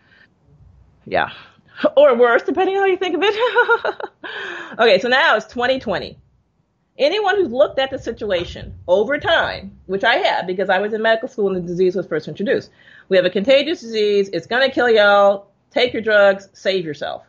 Okay. So it turns out that we can't find the virus, but you take the drugs, and sure enough, you get the disease and you die. Don't take the drug, uh, Magic Johnson. Uh, you don't die and you do just fine. Okay. COVID 19 is exactly the same. It's exactly where we are now. There is no virus. I don't care what you think about viruses. I don't care if they're dead. I don't care if they're alive. In this particular case, they don't exist. That's not what's happening here. What's happening here is a mind game. We have a test that randomly turns positive in healthy people and sick people. It's just random positives. And whoever gets positive in that test, you convince them to take therapy, the ventilator, and that kills them. That's the short story. That's it. That's the whole story. And, and, they can create the epidemic anytime they want. How do they do that? Well, first, you test. And since the test is a random number generator, the more people you test, the more positives you're going to get. So now you get a bunch of positive tests. Well, uh, the next thing is what if the numbers aren't big enough? Well, now you make them bigger by telling doctors, and Johns Hopkins did this in one day. They told doctors, we want you to report it as COVID positive if anybody sneezes. Well, of course, the t- cases uh, reported that day, I mean, doubled. It's like, ah, we need more social distancing. All right. So you control it that way. So you control you can control the outbreak by changing the criteria you tell the doctors to use. So now they're no longer using a test to diagnose COVID. It's diagnosed on symptoms. So now everyone who has flu-like symptoms has COVID. Okay. So now we've the, the epidemic is really going to take off. But even better, what about the deaths? We got a problem with the deaths. Because see, deaths from all causes are down at least 35%. And that's the last time I checked the um, CDC website. So now you don't have enough dead bodies. So the only way to get dead bodies is to start killing people, the ventilator, or to reclassify pneumonias as COVID, reclassify heart disease as COVID. And now if you look in the medical literature, they're going to say Wuhan reports now show cardiac symptoms as part of COVID. And so that is now the green light to classify chest pain and heart attacks as COVID deaths. And so what we're going to have is uh, a convergence. We're going to have a precipitous decline in deaths from all other causes while we have an increase in deaths from COVID because it's just reclassifying. So this epidemic can get as big as whoever's in charge wants it to be, and they can turn it on and turn it off. So that's where we are right now. Do you have any information or feelings about the 5G connection to all this? Yes. Okay, again, I think it's super, super important for us to not draw conclusions that are not supported by the data, okay? So life expectancy in the United States is getting longer and longer and longer. If you're not taking heroin or crack, then you're good to go. You're going to live longer than your life expectancy is longer. It's increasing. So we can't say that the Internet of Things, as it exists today, has shortened people's lives, right? Because people are living longer. We just we have to be honest about that. Okay. But what's really going on? So what's the virus got to do with 5G? I won't say the virus, the situation. The hysteria. What I have noticed is in my house, because I'm in a country that is doing the quarantine, I'm noticing a lot of uh, cable trucks going up and down the road to install what? No one's telling me. So putting everybody at home and shutting them down gives clear roads for the massive installation of cable networks. So that is an immediate association, which I have seen. So that is immediate. Now, the other question is, is the radiation through 5G going to be used to interact with the virus to control people? Right? Is that, you know, yeah. I don't know. I can't say, but I'm just I'm just going as far as the present data leads. So the present data clearly indicates they're just classifying other deaths, unrelated deaths, as COVID. That there is no virus. That there is no threat to the health of people. There is no increase in overall death rate. So since there is no increase in overall death rate, we do not need to look for a cause for increase in overall death rate. Even before the virus hit, even in January and February of this year in the United States, overall deaths in 2020 were only 96% of what they were same month in 2019. So at no point was there ever evidence that there was increased death in the American population. So if there is no increased death, then we cannot postulate a cause for increased death. Now, there might be a lot of reasons to oppose 5G, but all I'm saying is that has nothing to do with, with people being on house arrest. So we're told that we're on house arrest because there's something out there that's dangerous and contagious you can establish easily from the data that whatever is out there, and we don't even know what it is, because it's not dangerous and it's not contagious.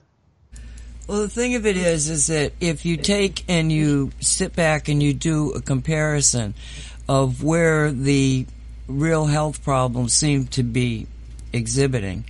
Whoa, whoa, whoa! Um, what's a real health problem? Because I, I, don't, I don't understand. Okay, that. let's let's look at New York. Okay. New York City. Okay, right. they have a, a, a, it's it's out of whack how many people are dying in New York City supposedly exactly. from COVID. They're dying from the ventilator. Yes, yes, and and I I played, are protesting that, so we've got that taken care of. We know exactly where the deaths are coming from. Yeah, I I I've had that um, young man on you know we were talking about earlier. Um, I played the tape on virtually every one of my shows Right. Um, okay. Now, one of the things that he kept specifying was that to him it was oxygen de- de- being deprived of oxygen. That it was like they couldn't, there wasn't enough oxygen. Now, that is a situation that can be induced by essentially the 5G system. Okay. Mm-hmm. Um, when I first heard it, it was an interesting, uh, my friend Mark Steele, who is a man who was as a kid interested in taking something and making it into a weapon. Still, we don't know this because that's not his personality. But because he w- went into weapons development, especially electronics, he was able to see 5G equipment on LED lights that were being put into the town next to him. Right. To make a long story short, he was certified by two judges to be an expert in this entire field. So I'm talking to him on the radio, and uh, he said to me, I want to tell you a story. He said, somebody from the States, military person, he got a contact with him and said, Do you have any idea what this piece of equipment is? And showed him pictures of it. And Mark said, Yes, in fact, I'm the one that designed that. Now, a long story short, but he basically was at a convention that was talking about the climate tax, the carbon tax, and that the problem is when the smoke goes up the haystack, a haystack, mm. the smokestack, and he designed a a a piece of equipment that would change the molecular configuration of the smoke so that it would go out and be harmless versus you know polluting. And he was completely shot down because nobody wanted to hear that. No, you can't talk about that. So they want the money because that's a whole scam. The carbon tax is a whole nother scam. So, Right. but but Mark is this thing he called um, oh, I'm trying to reactor, and he said that they had taken his design and now have added it to the 5G equipment, and what that does is it molecularly changes oxygen so that it can't be taken up by the body. He's telling me this, you know, months and months ago. And I'm like, are you kidding me? He said, yeah. He said, I had to tell this poor person that they would put him in an electronic gas chamber and they could gas you all by changing the oxygen, deplete the oxygen so it's no good to you. And when this guy is talking, and of course, uh, Ashlie, um, what's her name? Dana Ashlie, um, she, she's a 5G activist and she had talked about it because, you know, if you're in it, you, you hear what, what, Mhm. uh, he had to say about it.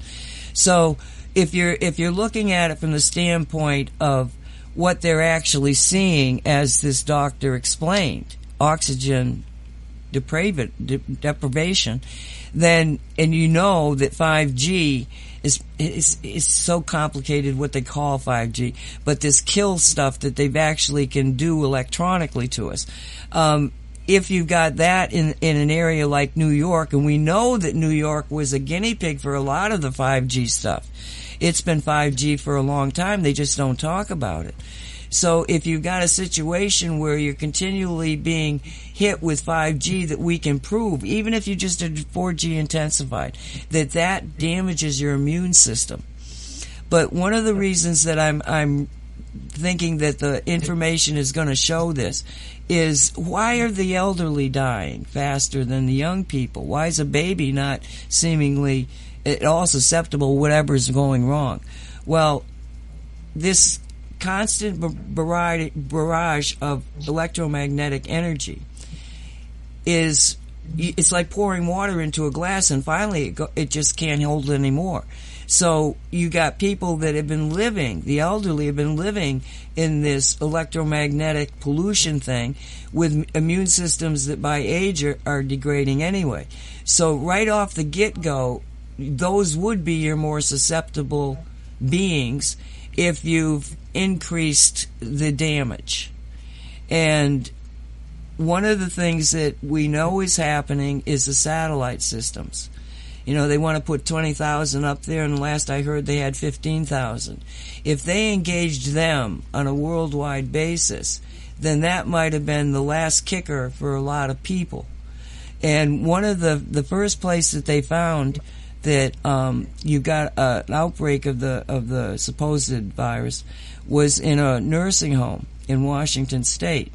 And I have a friend that lives there, and I said, "Are they near 5G towers? Because they do have 5G coming into that area." And he said it's worse. He said the nursing home is situated between two main highways, and those highways have 5G tracking for the you know fast go lane or whatever they call it there. Um, so I think the more that it's looked at, the more we're going to see the effects of the the the essentially electromagnetic attack on our bodies. And you said that you know people aren't dying, you know, in droves about this. Well, number one, brain cancers are now being re-diagnosed or re- recategorized not as brain cancer but some kind of endocrine endocrine endo Oh. Endocrinopathy. Yes. So so that database is, you know, completely skewed. And the reason that I'm so onto that is my brother died of a brain tumor directly attributable to the microwave cell phone things. But on top of that, we have the sixth extinction event where the microorganisms in the soil, the insect community, um, the birds are falling dead out of the sky in areas of 5G. We are losing our biosphere. And, you know, it doesn't matter if they put 5G in or not. The biosphere is, is taking us down because it's, it's di- just disintegrating under the effects of this stuff. So, um, yeah, it's, it's, you know, do you have any thoughts on anything I said? You can dispute me if you want. All right, so I've been taking notes. Okay, so, uh, it might be that 5G is making people uncomfortable enough to show up in the emergency room. But 5G is a mobile network, and to properly be uh, affected by it, you need a receiver. That'd be your cell phone. So basically, if they just took the cell phone out of these patients' pockets, they would live without intubation, without uh, the ventilator. So what's happening is these people are showing up in the emergency room. Why they're showing up, I don't care. And quite, I mean, I don't know. I, I really don't care. But the point is, whatever they're showing up with is not deadly. The doctor is killing them by putting them on the ventilator. And they have research for this in other countries where people show up, exact same syndrome, don't use a ventilator, 100% survival. And in um, New York City, 80% death rate with the ventilator. Old dying faster. Again, you have to be very precise with your words. And so I looked into this, and they published a graph on uh, February 20th of the age related deaths from COVID. And so you look at the age related death for the older people, and it's identical to the age related death using actuarial tables in the absence of COVID. People are dying faster, older people are dying faster, but they're not dying any faster with COVID or without COVID. 80 year olds die, and you know, that's that. The young are not dying because they're not being taken, you know, they're not, they're, they're not being, um, uh, taken to the doctor. Well, first of all, there's no virus. Okay, let's just let's be clear. All nursing homes are government facilities. They have they and they have intrinsically high death rates. It is very common for someone to take their older loved one to a nursing home. They've been taking care of them lovingly at home. And they're just exhausted. They just want to take them to the nursing home, so nursing home will take care of them, and they're dead in a week. So nursing homes have very high death rates. Again, what's happening here is people who are not COVID positive are being called COVID deaths. Also, the government gives nursing homes incentives to shorten the lives of the residents. All right brain cancers being renamed. The whole medical diagnosis thing is one rename shell game. It just goes on all the time. And you can't really get sideways or even concerned about a disease being renamed. And that's why I focus on total deaths. So total deaths are down at least 35%, probably even more. So I think that's good news that should not be ignored. And again, all of this stuff, 5G, no 5G, is, has nothing to do with is COVID contagious? Is it deadly? Not contagious, not deadly, stop the house arrest. Simple. Now, 5G, another discussion, another time, unrelated. Maybe it's not good, that's fine. But that should not be conflated with COVID. In other words, someone should not need to believe all the 5G stuff, true or not, in order to understand COVID. COVID is very simple, very simple. Ain't no virus, ain't no death, ain't no contagious. That's it. Very simple. Well, it helps the person like myself who knows the true dangers behind the 5G because, I mean, the, they're destroying themselves. The medical profession is destroying itself. Oh, absolutely, absolutely, absolutely. And people are but, waking yeah. up to this, and, and the last person to fall is the doctors. You know, I mean, we think of doctors as being gods. Person, the last person to fall. What does that mean? it, it fall being somebody I'm not going to trust because I mean it's like uh what every every time you turn around there's somebody else that's done something really screwy that you can't trust anymore. You know, oh, oh you oh, know yeah. saying? Doctors don't matter. The doctors don't matter. That's another thing. So one thing I ask myself is why would they arrange a collapse that would involve taking out the hospitals and doctors? Because they could have arranged this. The hospitals did not get taken out, but they didn't. They arranged it so this would happen. It's because they have now got people to go online, diagnose themselves, buy a drug, take it, and kill themselves. So the hospitals and the doctors are not any longer needed. Well, that's a bleak assessment. Whoa. Well, I mean, it's just direct. It's just direct. Whoever's running a show, they don't need to put someone through 12, uh, you know, 12, 13 years of MK Ultra conditioning, um, put their thumb on them with debt and regulation and threats and, and blah, blah, blah. It's a lot of trouble it takes to control a doctor. And um, now it's like, eh, we don't have to do it. We are going direct to the patients. They've got the patients going online. They've got the patients buying special um, cell phones that can do blood tests and monitor this and monitor that. And I've got people who are monitoring themselves into diabetic coma all by themselves without the doctor's help. They go online, they, they, they test this, they test that, they've got their strips, they get their medicine, they follow the guidelines all by themselves and kill themselves. Like, hey, huh, bingo, victory, thumbs up. So what's happening now is the doctors are no longer necessary. Even the hospitals are no longer necessary. When you can get people to do that, and, and I, I, you know, people call me, make appointments all the time. Dr. Daniels, I'm trying to get my hemoglobin A1C down to four. You're trying to kill yourself. Normal hemoglobin A1C is six to six point five, somewhere in there. Well, I just want to be super healthy. I want to make it lower. I said, well, you're killing yourself. So then one of the person is tired all the time, can't concentrate, can't focus. There's not enough blood circulating to feed their brain. But now they've got people into the whole hypochondria thing where they they if they were healthy they wouldn't even know it. And they're looking for disease and they're looking for a drug to take and they're looking for a test to do um, there's there's no need for hospitals or doctors or nurses Okay, I'm not going to say the word, but it begins with a V, and they put it, it, with a needle in your arm because I want this not to be taken down off of YouTube. Uh-huh. Um, but I'm assuming you have a very negative opinion of V's. Of getting tests? No, of V's. V A C, like. Oh, oh, oh, oh. See, YouTube, well, YouTube, YouTube listens for certain words, and that's one uh, of them. Can we use the I M M U N I T Y word? Okay, yes, go. Okay. All right, so my favorite example is herpes. We have a, a, a virus, we're told, and it's herpes. That's what we're told. Herpes causes, let's list it, chickenpox, genital herpes, and shingles. You with me? Same same virus? Right, right.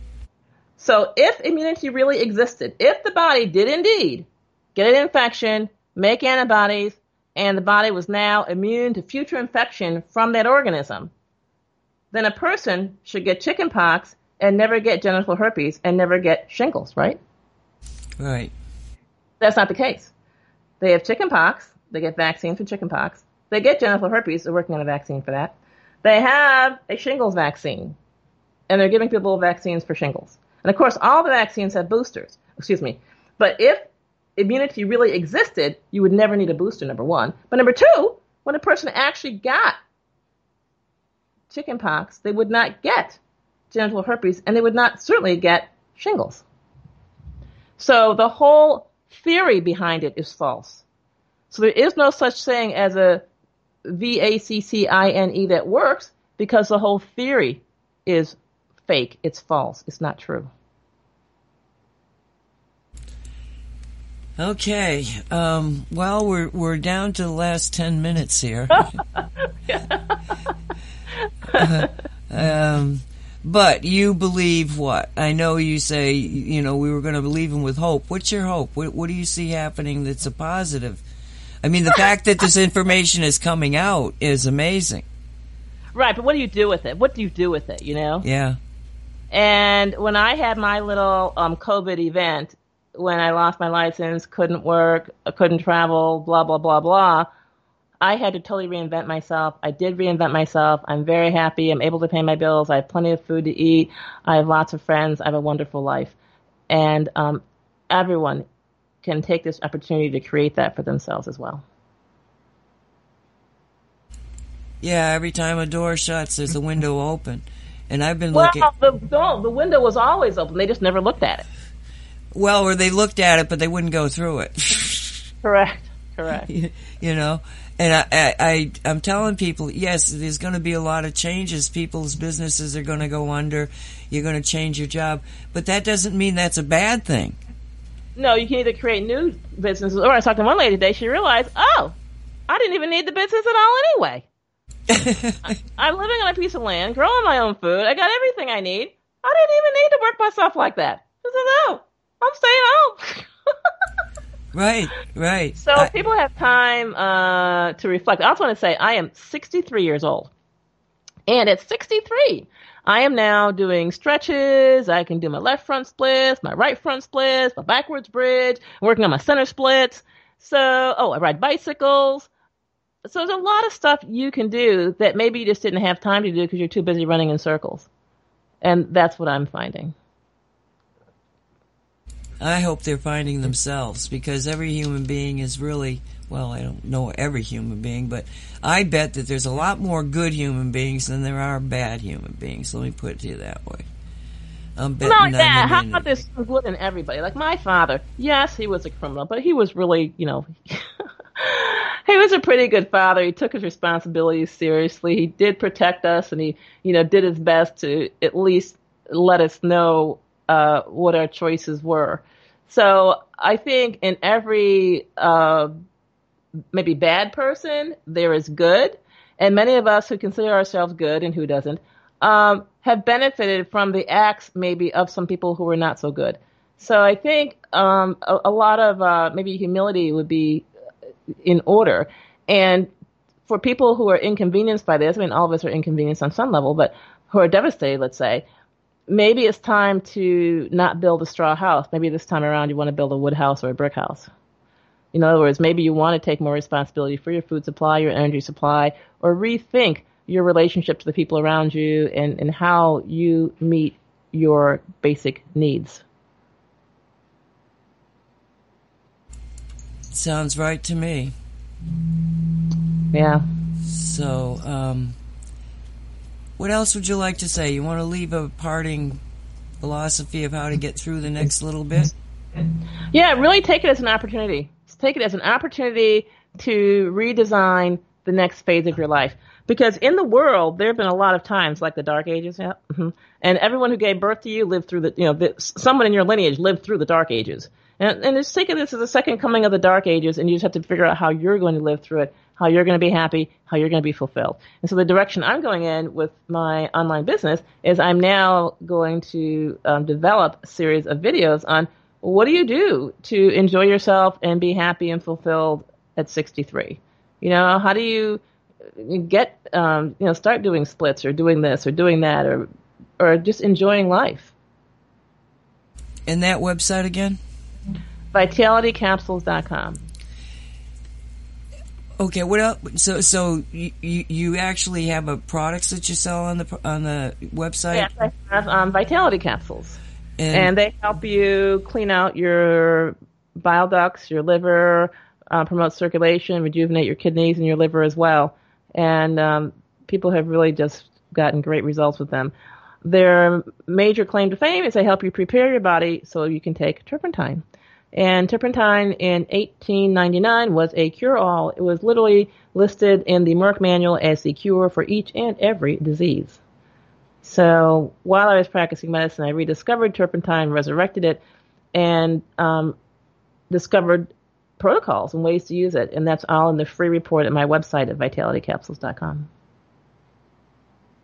Well, I work with energies, and I was so impressed with what I was hearing from you that – I got my partner Walt Silva who makes these amazing things, and I said to him, "Hey, can you give me the frequency of turpentine?" Mm-hmm. And so he sent it to me. It's a it's based on orgone and shungite, mm-hmm. and mm-hmm. um, he gave it to me, and I just love that. I, I, I can't tell you. I mean, I love the energy. It's such a pure. Yeah. It's a loving energy, is what yeah. it is, and I understand the 3D concept of even homeopathy and how that works. These energy d- devices do the same thing. And because it's shungite, and if you haven't gotten into shungite, you know, you really, it's, it's a phenomenal, uh, thing to understand. But when you, when you're dealing with the energies of turpentine, I, I you you basically I can develop a sentient sentience communication with with the turpentine spiral, and exactly. I I, you know, it's like, oh, my shoulder's bugging me. Can you fix it? You know, and and I'll hear this, not not even here. I'll immediately feel the the energies. You know, but Yeah. um, they're. It's so hard to explain to people that don't experience, you know, this sentience that's associated with plants and uh, just, you know, minerals, and uh, it's just. But if you got it, you got it. But the body works on love. That this militaristic um, kill, kill, kill thing I'd been taught in medical school is totally false. All the turpentine does is it looks around the body and it says, "Okay, we love you, we love you, we love you, but it's time for you to leave right now." And you over here, yes, time for you to leave. Okay, you can stay. Mm, you leave, and that whole process results in people feeling immediately better. It's it's it's it's an incredible positive feeling. So um, people who are not in touch with that actually, as they heal, they get in touch with that. That makes sense, and I'm so glad that you've observed that too. It's give yourself permission to really find out what healing's all about. Yeah, be open. Just be Yeah. open. Yeah. Yeah. Well, darling, we've done you know just under two minutes. Uh, two minutes, two hours. So, would you like to to you know say goodbye to our audience because they- are there. They might not be here right now, but they're there. goodbye to everyone, and really going forward, as they say, it's the best of times, it's the worst of times. It's your choice. Yeah, all of Yep. us. Yeah, we'll make it. We'll make the difference. Exactly. All right. So I'm going to end the show there. And I just want to, again, Jennifer, thank you so much. You're in Palm Beach? Oh no no no, that's just technology. Oh, okay, okay. no, because I'm in I'm in North Miami. oh no no, I don't I don't I don't go on U.S. soil. Oh, okay. That's I thought that, you know, but it was it was like, and this is a great signal too. I'm not going to ask you where you're at, Thank you. but um, yeah, I thought, wow, Palm Beach, you know, it's just up the road from me.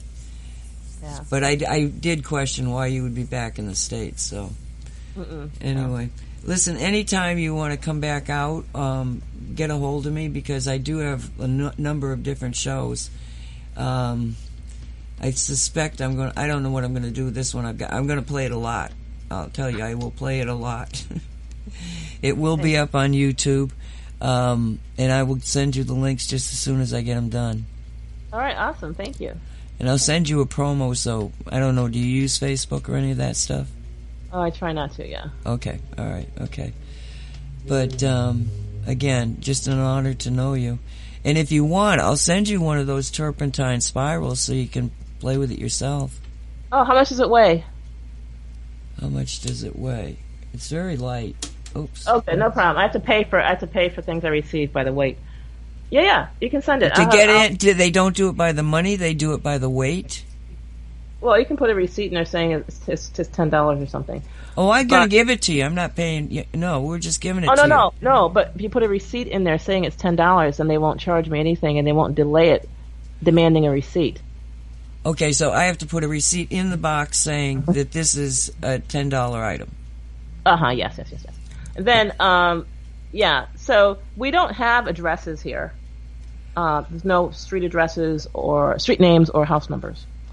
Okay, why don't you put in the message here on Skype where what I have to put on the package to get it to you, Yes, I will do that. and and it'll be coming from Walt Silva okay. in Minnesota because he's the one that makes them, and I'll just have him send it directly to you. All right. Awesome. Thank you. Yeah, I I think you'll. I think you understand the energy. Well, you obviously understand the energies, and I think you'll find that these things are just super cool. Wow. Okay. Awesome. Thanks. Thank you very much. I appreciate that. One day I had a cat that was down, and I didn't know what was happening. So, and I had a, a turpentine. I, I, you know, it, my terp. I call him terp, and I said, Terp, you know, stop doing what you're doing for me, and can you look at the cat? And he, and this voice comes and says, "You think I can't do two things at once?" You know, that's when you know you've made that connection. When they say something you wouldn't have expected. Exactly. You know, it's like I wouldn't have thought that way, obviously. So, um, yeah, yeah, but it's not doesn't weigh very much. Um, Oh, that's okay. It's okay because I get charged by the pound. So if it's under a pound, it's fine. oh yeah, it's under a pound, easy. Yeah, people try sometimes try and sell me send me stuff that weighs like twenty pounds. I'm like, oh my god, no, it's so expensive. Please don't send me that stuff. Right, right, right. No, no. All right, darling, be safe, and if there's anything I can ever do for you, you've got my number. Okay, thanks a million. Bye bye. Bye bye.